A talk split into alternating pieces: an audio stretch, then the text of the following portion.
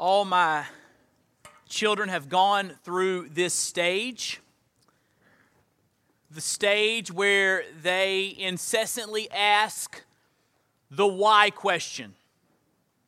They ask about something and they ask why, and you answer, and they follow it up with another why question, followed up by another why question, followed by another why question.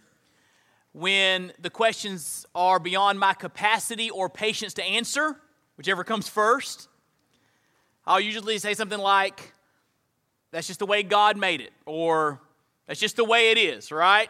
So we can move on. We we understand as parents uh, how our kids, uh, driven by their curiosity to understand things, ask the question, why? Well, in our text this morning, as we continue our study through the book of Galatians, we're going to see that as Paul defends and articulates the gospel of justification by faith alone, in Christ alone, he anticipates a why question. He anticipates the hearers and even his opponents asking a why question. So he deals with a question, a why question here in our passage. So keeping that in mind, look with me in Galatians chapter three. Galatians chapter three, we'll begin reading in verse fifteen. Galatians chapter three, verse fifteen. I want to ask you this morning, if you're physically able, to please stand with me in honor of the reading of God's word. Galatians chapter three, verse fifteen. The Bible says, "To give a human example, brothers, even with a man-made covenant, no one annuls it or adds to it once it has been ratified. Now the promises were made to Abraham and to his offspring." It does not say, "and to offsprings," referring to many, but referring to one. "And to your offspring, who is Christ. This is what I mean. The law, which came four hundred thirty years afterward, does not annul a covenant previously ratified by God, so as to make the promise void. For if the inheritance comes by the law, it no longer comes by promise.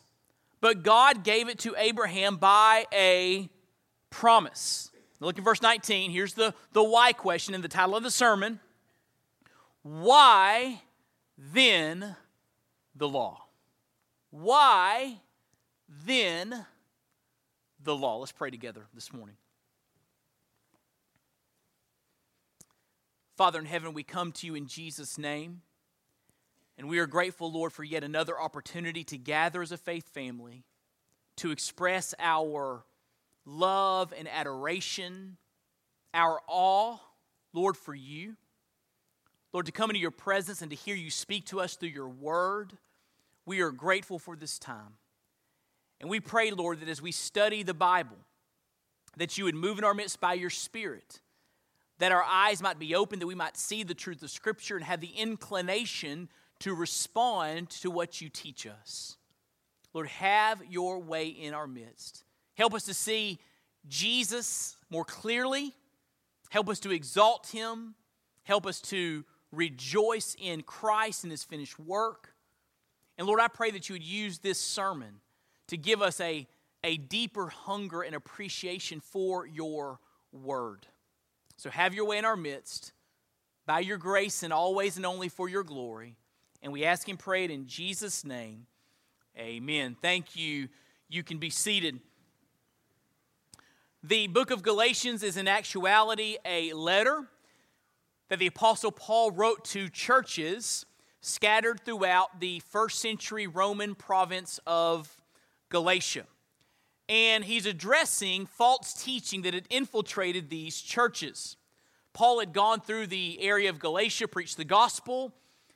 People had believed in Christ, had been saved. Churches had been started. But after Paul left, false teachers came into those churches and said, basically, "We've heard that you've placed your faith in Christ. That's wonderful. Congratulations. But if you really want to make sure you're right with God, if you really want to have God's acceptance and favor, you also need to adhere to the law of God. You need to be circumcised and keep other elements of the law. So in effect, they were adding on to the gospel of justification by faith alone in Christ alone. Their gospel was you're saved by Jesus plus doing some things. Paul was saying, no, no, no, that's a false gospel. The, the true gospel is you're saved by Jesus Christ alone. And as this argument unfolds, we saw last week that Paul contrasts blessing and cursing. And here's the, the argument that Paul made in our text last week. He basically said, if you have placed your faith in Christ, then you receive the blessing of salvation. If you're trusting Christ to save you, you've experienced the great blessing of forgiveness and transformation and eternal life and hope and joy, fulfillment. You've experienced those blessings in Christ. But if you're trusting in your adherence to the law, if you're trusting in your moral effort, you're not blessed. You're living under a curse. You know why? Because you can't keep the law perfectly. And when you disobey, you are under a curse. But he says, you don't have to live under a curse because Jesus came to take our curse for us on the cross. He died for our sins. He rose from the grave. So if you will embrace him, he will forgive you and save you. But he makes the case you're either living under the blessing of salvation or the curse of God that your disobedience deserves. Now, as Paul makes these strong statements, he anticipates a why question. And, and he spends some time answering that anticipated why question in the next passage of Scripture. He knew his strong statements would raise some questions and even some objections from his hearers. Remember that in these churches in Galatia, there were Gentiles and there were also Jews who were believers in Christ. And there were also false teachers that he was coming against with truth to combat their false teaching. And so there are three headings in this passage that help us to understand one of the big why questions that the hearers would have had. The first heading in this passage is this: Paul acknowledges the predicament of the hearers. Paul acknowledges the predicament of the hearers. Look in verse fifteen. To give a human example, brothers, even with a man-made covenant, no one annuls it or adds to it once it has been ratified. So Paul talks about blessing and cursing. Then he gives a human example. He's going to illustrate because he knew that the hearers were probably having a hard time grasping this idea. You see, Paul understood that many of the hearers uh, took Paul's teaching as pitting Abraham against Moses. N- notice that both are mentioned in this passage. Look in verse sixteen. Now the promises were made to Abraham and to his offspring. And look what it says in verse nineteen. It says, why then the law? It was added because of transgressions until the offspring should come to whom the promise had been made. And it was put in place through angels by an intermediary. That intermediary was Moses. Remember Moses, representing Israel, went up onto the mountain called Sinai. He received the law of God. God wrote his law, the Ten Commandments, on the two tablets of stone. And then Moses came down and delivered the law to the people of Israel. Now, when, when uh, the hearers heard Paul discussing salvation by faith alone and blessing because you try to keep the law and can't do it, they would have a question. Are, are you saying, Paul, that Abraham and Moses are opposed to each other? Both Jewish heroes? Or are they enemies? I mean, in their mindset, in their hearing, they were thinking, Paul was saying, in this corner, we have Abraham, the great patriarch, the father of the Jewish people, the, the father of faith. But over in the other corner, we have Moses, the one who led uh, Israel from Egyptian bondage and slavery, the one who went up on Mount Sinai, the one who faithfully led the people of Israel. Are you saying, Paul, that, that, that Abraham and Moses are enemies? Are you putting them against one another? You see, in the Jewish mindset, Abraham was a big deal, but so was Moses. I mean, Abraham was the one that God uh, began uh, the lineage that led to the formation of the Jewish people. God, God began with Abraham. That's a big deal, the father of the Jewish people. But Moses was a big deal too, right? I mean, he was the one that God set aside to lead Israel out of slavery in Egypt into or toward the promised land. He led them through the wilderness wanderings because they could not go into the promised land because of their disobedience. But Moses was a big deal. And so we're saying, what about Moses? I mean, all this focus on Abraham and faith. What about Moses and his part in and among the Jewish uh, people? The covenant with Abraham was the beginning of the Jewish nation. That's big, but so was the Exodus and the giving of the law at Sinai. In fact, look what Paul writes in verse nineteen. Why then the law? It was added because of transgressions until the offspring should come to whom the promise had been made. It was put in place through angels by an intermediary. Now, the intermediary is Moses. He went up on the Mount Sinai. But what does it mean when it says this law that God gave Israel was put in place through angels? Most scholars believe this is a reference to Deuteronomy thirty-three, verse two. The Bible says in that verse, He, God, came from the ten thousands of holy ones with flaming fire at His right hand. When the Lord came onto Mount Sinai in, in the, the, the glory cloud, and when He came on top of that mountain to meet with Moses, it says He came from ten thousands of holy ones, ten thousand angels with flaming fire at His right hand. What an awesome A reality that was, that Moses met with the, the God who came from angels, who was holding flaming fire in his hand. That's a big deal, right?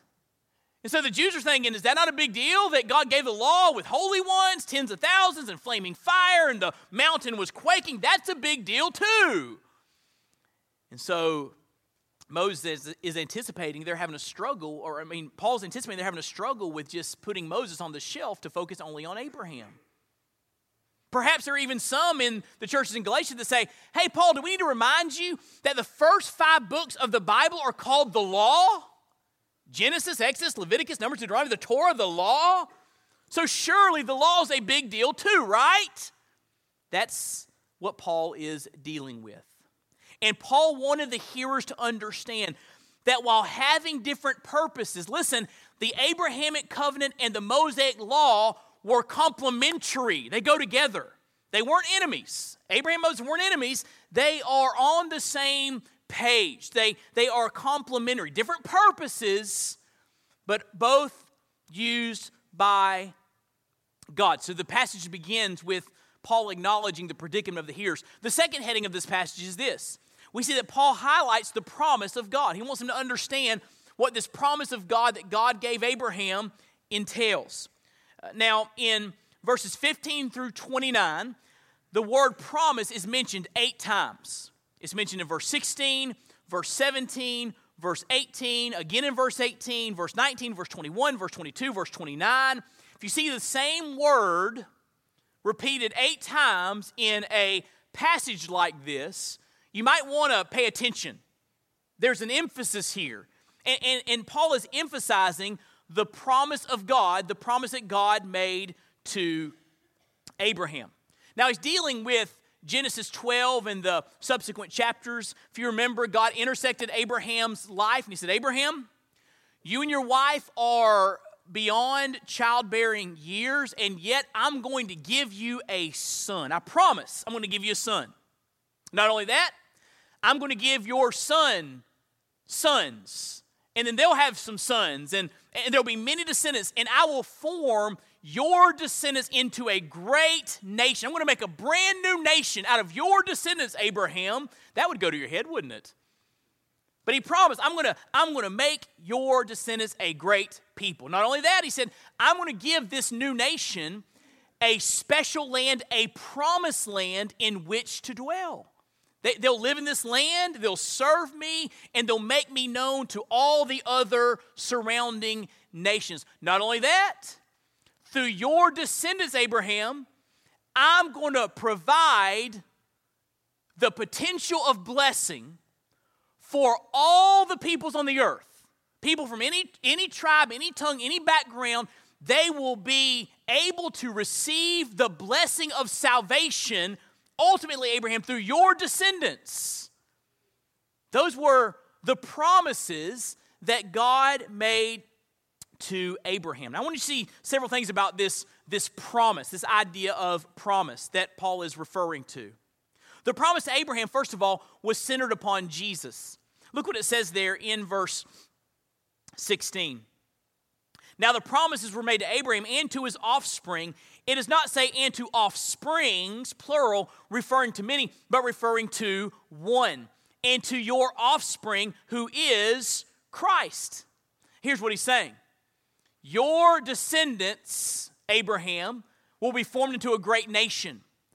And one day through that nation, through the Jewish people, I will send my Messiah. I will send a Redeemer.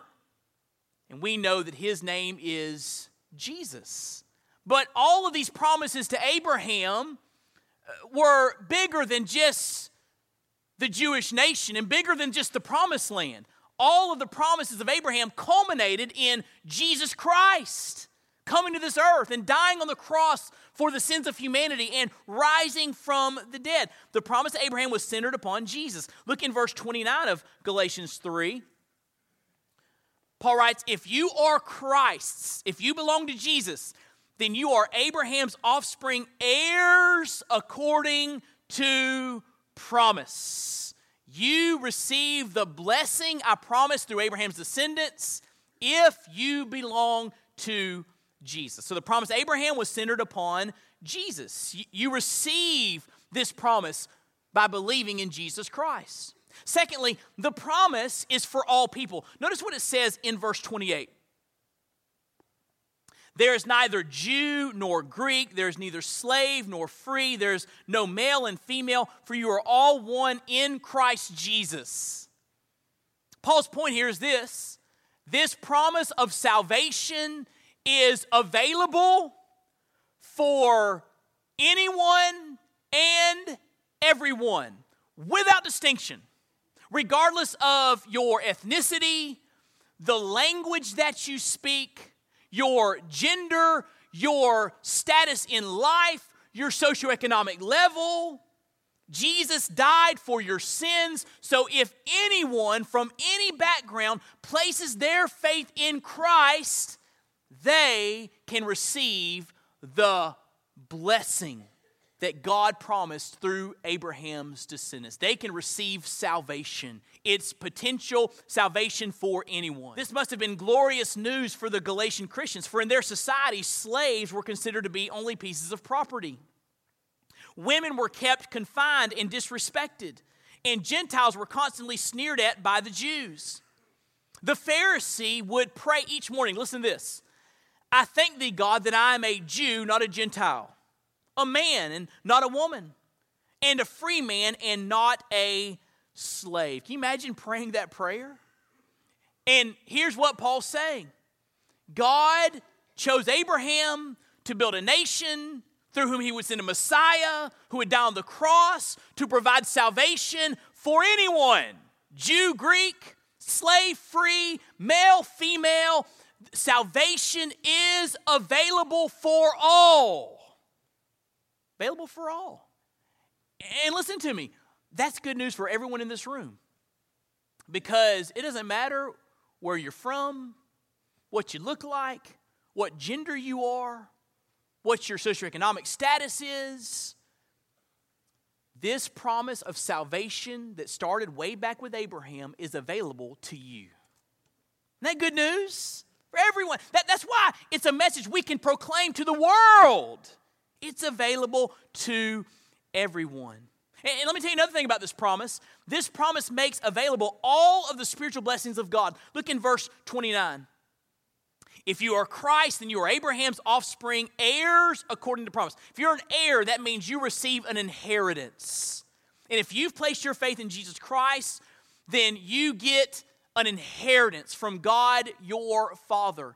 The idea of inheritance throughout the New Testament speaks of all of the spiritual blessings that God gives us through his Son, Jesus Christ. Ephesians one says that we are blessed with every spiritual blessing in Christ Jesus. So if you're a Christian, If you belong to Jesus, everything God has for you is yours. He's withholding nothing. So, Ed, what is, what is the inheritance? I mean, what do we get when we believe in Jesus? Well, I, I could speak for months on this, but let me just give you a few. Forgiveness. Everybody, anybody in here think forgiveness is a good thing? Forgiveness is wonderful, isn't it? I need it. You need it. Adoption in Christ. You can call God Father. We're going to talk more about that next week in Galatians four. Reconciliation. Because of your sin, you were an enemy of God, but now you've been forgiven and reconciled to God, and you can call him friend. Redemption. You've been set free from the power of sin and the penalty of sin over your life. You're free now to serve Jesus and to rest in his finished work. Sealing of the Spirit. When you receive Christ, you get the promised Spirit. This is the end of the passage we studied last week. The promised Spirit by faith. The Holy Spirit of God, God himself, comes to live on the inside of you to transform you from the inside out. Hey, heaven, that's part of your inheritance, right? Jesus right now is preparing a place for us. He says, in my Father's house are many rooms. King James says, many mansions. I'm going to prepare a place for you that I may come, come again and receive you to myself. So right now, Jesus is preparing our place. One day he'll come get us, take us home to heaven where we get to live forever. That's pretty cool, right? We could go on and on. Peace, fulfillment, purpose, meaning, joy. These are all part of our inheritance. We're heirs, and in Christ we receive all of these spiritual blessings. All, everything I just named, it's available for you if you place your faith in Jesus as your Lord and Savior. And then let me tell you one more thing about the promise. The promise is received by faith. You say, wait, I want in on that. How do I get it? Look what it says in verse twenty-two. The scripture imprisoned everything under sin so that the promise by faith in Jesus Christ might be given to those who believe. This promise, this inheritance, this salvation is yours by faith in Christ. Look what it says in verse twenty-six. For in Christ Jesus, you're all sons of God through what? Faith. For as many of you as were baptized into Christ have put on Christ. When you place your faith in Christ, you put him on like a garment. You belong to him now. And because of that, you receive all of the blessings of the promise. This promise is received by faith. And so the passage begins with Paul understanding their predicament. It's not that Abraham and Moses are opposed to each other. They have different purposes, but, but they're complementary. And then he wants them to understand how wonderful this promise is to Abraham about Jesus that's available for all who believe in Jesus. But there's a third heading, and this is where I want to spend most of our time this morning. Paul, anticipating the why question, why then the law? Paul explains the purpose of the law. Paul explains the purpose of the law. Now, before he explains what the law is all about, he gives us a few kind of thoughts to understand the, the relationship between the promise to Abraham and the law. First of all, the promise to Abraham came first. Look in verse seventeen of chapter three. He says, this is what I mean. The law, which came four hundred thirty years afterward, does not annul a covenant previously ratified by God so as to make the promise void. So he's saying the promise to Abraham came first, then the law. And so that, that means that God's promise to Abraham is still in place. Just because the law came into existence doesn't mean that God reneges on his promise. How many of you understand that God always keeps his promises? Always. So, so the existence of the law does not mean God's going to say, well, I'm going to back off of those promises to Abraham. Those promises are still in place. The promise came first. Secondly, the giving of the law did not change how people receive the blessings of salvation. Look in verse eighteen. He says, for if the inheritance comes by the law, it no longer comes by promise, but God gave it to Abraham by promise. So if you want to play the game that you're saved by keeping the law, you need to understand that you better be perfect. But he says that's not how the promise comes. It comes by faith, not by moral adherence to the law. And so the, the, the giving of the law did not change how people receive the blessing of salvation. Listen to me. Everyone that's ever been saved, Old Testament, New Testament, before the cross, after the cross, everyone that's ever been saved has been saved by faith. And the giving of the law does not change that at all. That's how people receive the blessing of salvation. There's a third statement here to help us understand the relationship between the two. The law was never meant to be permanent. Look in verse nineteen. Verse nineteen. Why then the law? That's the why question that Paul's anticipating. It was added because of transgressions. Now watch this next word. Until. Until the offspring should come to whom the promise had been made. So the law fulfilled a purpose until Jesus. Never meant to be permanent. It, there's an until here. So having said all of that, that the law does not uh, make void the promise to Abraham. Having said all that, why then the law? Never meant to be permanent. Why did God give it to us? Why Mount Sinai? Why the thunder and lightning and tens of thousands of holy ones and, and, and the two stone tablets? Why? Why did God put that in place? Well, Paul answers that question with an explanation and an illustration. It's very helpful. Let me, let me give you the explanation first. The law was given, first of all, to restrain. The law was given to restrain. Now, when God gave the law to the people of Israel, there are three components to it. This might be helpful to you to understand. Uh, the first component of the law is the moral law of God. These are God's expectations for our character and our actions. And the moral law of God is summed up really by the Ten Commandments. That's the focus of what God gave the people at Sinai. The moral law of God. Now some people say, well, the uh, law was temporary. We don't live under the law anymore, so the Ten Commandments are not for me. Well, not so fast. Not so fast, because here's the deal. The Ten Commandments are repeated in different verses in the New Testament. All of them except the, the regulations of the Sabbath. Every other commandment is repeated in the New Testament. So the, the, the, the Ten Commandments are for us today to reveal God's moral expectations for our life. Does that make sense? The moral law of God. The second aspect of the law that God gave Israel is the civil law. And these are laws that were given specifically for Israel to regulate their society. Remember, God led them out of Egypt. They wandered in the promised land for forty years, uh, outside the promised land. Then they went into the promised land, and they were a new nation. And God gave them these civil laws to help them to live uh, as a nation and to have a civil society. Now, we no longer live under the civil law that God gave Israel. That, that's not for us today. That's why when someone's caught in adultery, we don't stone them. We say that's sin. It's rebellion against God and His plan. But because of Jesus and His death on the cross, there is forgiveness in Him, right? Amen? It's forgiveness. We don't stone people caught in adultery. We no longer live under civil law. We don't stone disobedient children. Right? Right? Why?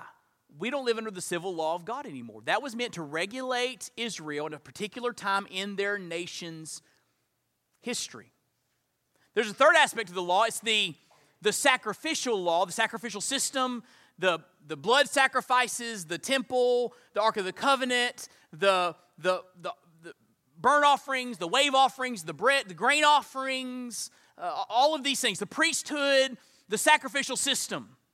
The entire sacrificial system pointed to Jesus and His ultimate sacrifice. That's why when you came to church this morning, you didn't see any animal sacrifice here on the altar, did you?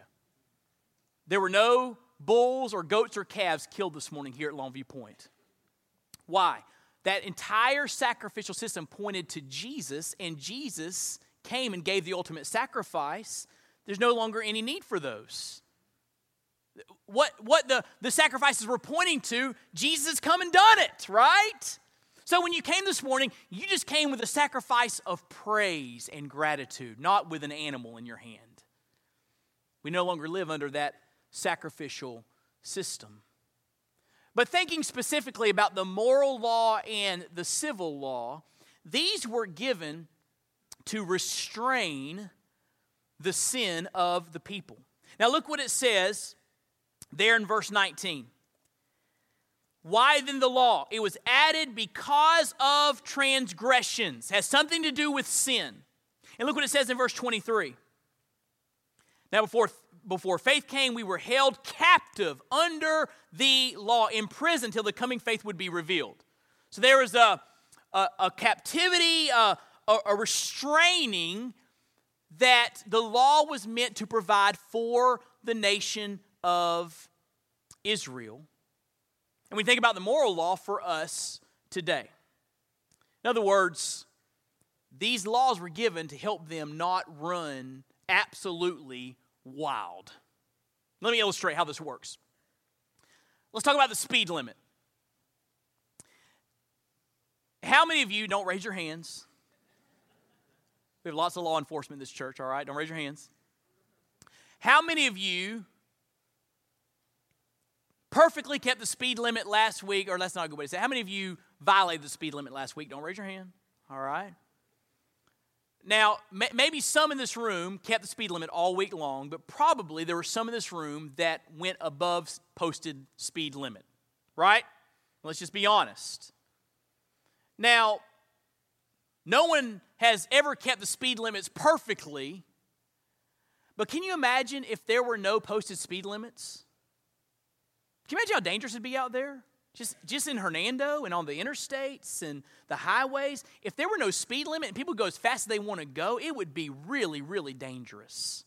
So, so people don't keep them perfectly, but there's a restraining function that speed limits have, right? They keep us under check. They slow us down so we're not da- endangering other people. That's what the law was about. Has this restraining function to, to, to, to, to keep the people of Israel in check. And because the moral law, repeated in the New Testament, still for us today, it restrains us from maybe going uh, beyond where we should go morally. So the law was given to restrain. Secondly, the law was given to reveal. Look in verse twenty-three. Now, before faith came, we were we were held captive under the law, imprisoned till the coming faith would be revealed. So the law was meant to be there as, as other things were revealed to us. So other things could be revealed to us. The law was given to reveal. Now, what was the law given to reveal? First of all, it was given to reveal God's character. God gave His law to show His people and to show us today how holy and righteous He is, to show us His nature and His character and His attributes. So let's take the Ten Commandments, for example, the moral law of God. God, God cannot lie. Therefore, He says, do not bear false witness. Right? Uh, God is perfect and holy and just and righteous and glorious. Therefore, we should not take His name in vain. God is the one true God. There are no other gods. All other gods are false gods. He's the Creator. He's the Redeemer. He's the one true God. Therefore, we should not worship other gods or make graven images. That's idolatry. You see, these, these Ten Commandments reveal God's character. God perfectly provides for His children. Therefore, we should not covet things that don't belong to us. Right? The Ten Commandments reveal God's character. Not only that, the Ten Commandments reveal our sinful condition. Now look what it says in verse nineteen. Why then the law? It was added because of transgressions. Again, it has something to do with our sin. And then in verse twenty-four, look what it says. So then the law was our guardian until Christ came in order that we might be justified by faith. The law reveals our sinful condition. It shows us how sinful we are. In fact, Romans chapter five, verse twenty says this. This is a surprising verse. Now the law came in to increase the trespass. What does that mean? The law was given to increase our trespass?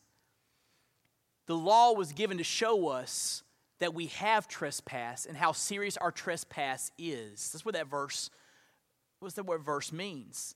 It's meant to reveal our sinful condition. See, the law is a stark reminder that you don't keep it.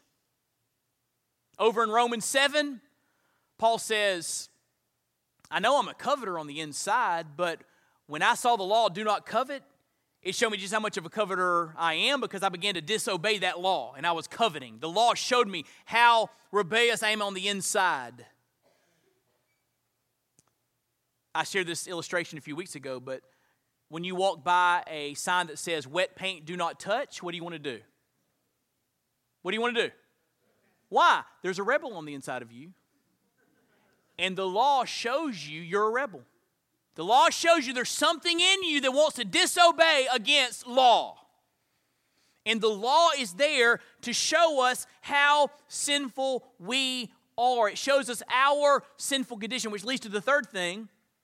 The law was given to reveal our great need for a Savior. Look what it says in verse twenty-four. So then the law was our guardian. Some translations say our, our schoolmaster, our, our, our tutor. Law was our guardian until Christ came in order that we might be justified uh, by faith. But now that faith has come, we are no longer under a guardian. For in Christ Jesus, you're all sons of God through faith. The law shows us that we have a great need for a Savior. You see, the law was meant, wasn't meant to give life. It was meant to show us we need life. Look in verse twenty-one, key verse here. Is the law then contrary to the promises of God? Certainly not. For if a law had been given that could give life, then righteousness would indeed be by the law. In other words, if the law could save, by all means keep it, but you can't keep it, and it doesn't save because you're imperfect. Therefore, the law was never meant to give life. It was meant to show you that you need life. It was meant to show you your great need for a Savior. If you look at the Ten Commandments and you say, you know what? I've lied. I've coveted. I've lusted. I've hated in my heart, which is equivalent to murder, Jesus says. Lust is equivalent to adultery, Jesus says. I've taken the Lord's name in vain. I've dishonored my mom and dad. I've had idols in my life, things that are more important than the Lord. When you look at the Ten Commandments, look at your own life, you say, I fall short. I need help. I need a Savior. That's the purpose of the law, to show you you need salvation. The law wasn't meant to give life. It was meant to show you that you need life. Now, to drive this home, Paul gives us a very helpful illustration. To illustrate his point, Paul contrasts the role of guardian and father. Now, look what it says in verse twenty-four. So then the law was our guardian until Christ came in order that we might be justified by faith. But now that faith has come, we are no longer under a guardian, under a tutor. For in Christ Jesus, you are all, here it is, sons of God through faith. So he contrasts the law being our guardian and being saved by Christ and being a son of God. Now, the word guardian refers to a servant of the family responsible to watch over the children in a family. It's equivalent to the idea of a nanny. And this was very uh, prevalent in the first century. Uh, wealthy families would have people that they paid or even slaves responsible for watching over their children. They would teach their children, provide for their children, protect their children, keep watch over them, keep them from harm and danger. This was a very prevalent role in the first century. And he's saying here that the law is like a guardian. It's meant to watch over us until we become a son of God. You see, the guardian did not have the power to change a child's heart, but they could provide direction and restraint, right? A guardian watching kids, They could say, do this, don't do that. Go here, don't go there. Stay away from that danger, stay away from that danger. They could guide, they could instruct, they could discipline, but they could not change a child's heart, right? They just would oversee the child's behavior. That's the same with the law. The law restrains, the law reveals, the law guides, the law instructs, but it cannot change your heart, right? Just like a guardian cannot change a child's heart. The guardian did not have the power, listen, to give the child their inheritance. Only the father could do that. But they could point the child to the day of their inheritance. They could say to the children, there's coming a day when your father will give you your inheritance. That'll be a wonderful day. And that was the purpose of the ceremonial law, the sacrificial system, to point them to the day when Jesus would come and die on the cross for our sins and rise from the grave so that we can be forgiven, be reconciled to God, become His children, and receive His inheritance of every spiritual blessing. The guardian could not give the inheritance, but they could point to the inheritance. So, why the law? If we're saved by faith, that goes all the way back to Abraham. Everyone that's ever been saved has been saved by faith. Why did God give the law? To restrain and to reveal, to show us how much we need a Savior. The law is the tutor that leads us to Christ. Or let me say it like this. The law helps us to see our condition. The promise saves us from our condition. John Newton was an interesting man. He was a faithful pastor, author, hymn writer, great man of God. But John Newton understood grace. Before John Newton was a pastor, he was a degenerate participant in the slave trade. He was a wicked, vile man. By his own admission, a wicked vile man, involved in a wicked, vile practice. And yet, John Newton met Jesus, and he was saved, and he never got over it. He wrote some words that are some of the most well-known words in the church today. Amazing grace, how sweet the sound, listen, that saved a wretch like me. After he was saved, he became a pastor. And as an older pastor, as he was losing some of his physical and even mental faculties, he understood that his strength was diminishing.